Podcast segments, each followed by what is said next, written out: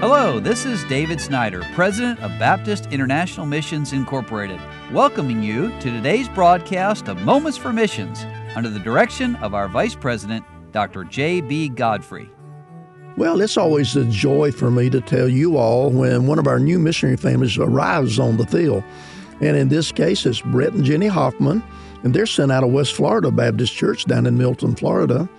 And they just arrived. Well, let me share their words. They say the best news I can share with you is that on February the 22nd, Jenny and I arrived in New Zealand after many delays, starting with the closed borders because of cyclone, which caused Auckland to shut down flights. Flights were canceled, of course, and then rescheduled, canceled, rescheduled again. But we've arrived. And we praise the Lord that He has brought us safely to the place that He's called us to serve. Well, that's just indescribable for the missionary who's been working on deputation and raising support to finally have their feet on the soil of the place God's called them to. Well, they say soon after we arrived, we were welcomed by our pastor, Michael Grove, and his wife, Nancy. And that night at the evening service at their home, and many of the members of the church were in attendance and greeted us, happy to finally have us here. We saw many familiar faces and then found some new faces as well. And let me just remark that when a missionary arrives in New Zealand, they must work with someone for a, a certain period of time before they get their own permission to go start a new work. So, Brother Brett says, our first Thursday here, we attended a funeral for a 96 year old lady who was not only one of the founding members, but also faithfully attended Victory Baptist Church here in Ashburton. She and her twin sisters were resident at one of the local retirement homes. On Sunday, February the 26th, I was privileged to preach both in the AM and the PM services and led the nursing home sing along. We had two visitors in the morning service and two in the afternoon service, one of whom was there that morning. And we're glad to have visitors and look forward to following up with them to find out if they're saved and if not, to hopefully be able to share the gospel with them.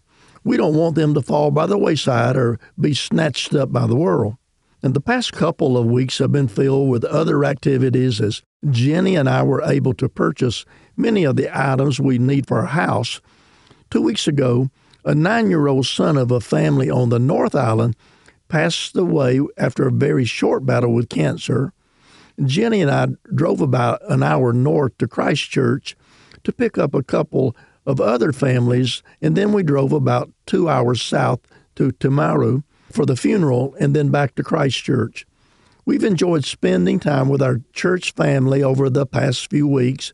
This afternoon, we're preparing for the church tonight, and I will have many opportunities to preach throughout the month, for which I'm grateful. Please pray for wisdom as I begin this week to prepare a new series about prayer. Now, let me give you some prayer requests from the Hoffmans. They say, Would you pray for Victory Baptist Church in Ashburton? And that they would be able to find the right place to hold church services, and that the Holy Spirit would prepare the way before us to share the gospel, for people to be saved in Ashburton, for the new members to be added to the church, for our young people as they attend public school to know what to preach each week, that we would find the right vehicle, and that we will learn the New Zealand culture. And for praises, thank the Lord, they're finally in New Zealand. You know, with COVID and all the other problems, it slowed some of our missionaries down, but they were committed to the task of getting to their field.